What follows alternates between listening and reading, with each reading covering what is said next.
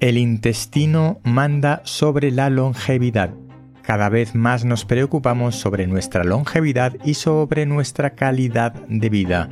Y cada vez sabemos que nuestra alimentación y la microbiota que tenemos en nuestros intestinos está muy relacionada con nuestra salud general aunque a veces no está claro si es porque tenemos buena salud, que tenemos buena microbiota o que determinada microbiota está presente y por eso tenemos mejor salud.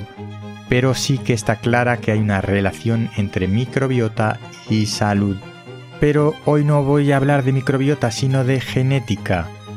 Una de las cosas relacionadas con el envejecimiento que conocemos desde hace tiempo a nivel genético podemos ver que unas células están envejecidas cuando los telómeros, es decir, las porciones de los extremos de nuestros cromosomas de las células, están reducidos, significa que nuestras células están envejecidas.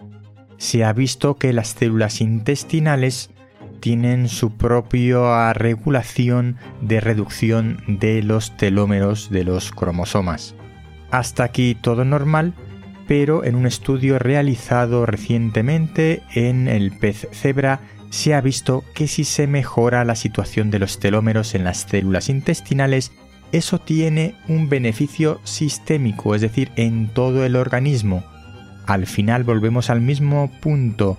Nuestro intestino está controlando nuestra salud y nuestra longevidad.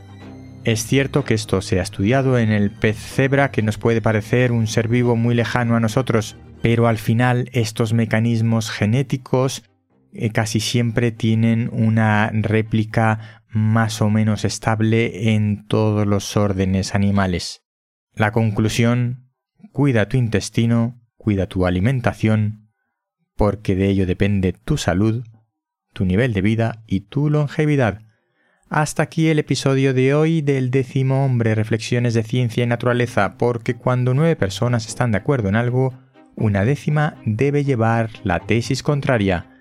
Recuerda que este podcast pertenece a la red de podcast podcastidae.com. Hasta pronto.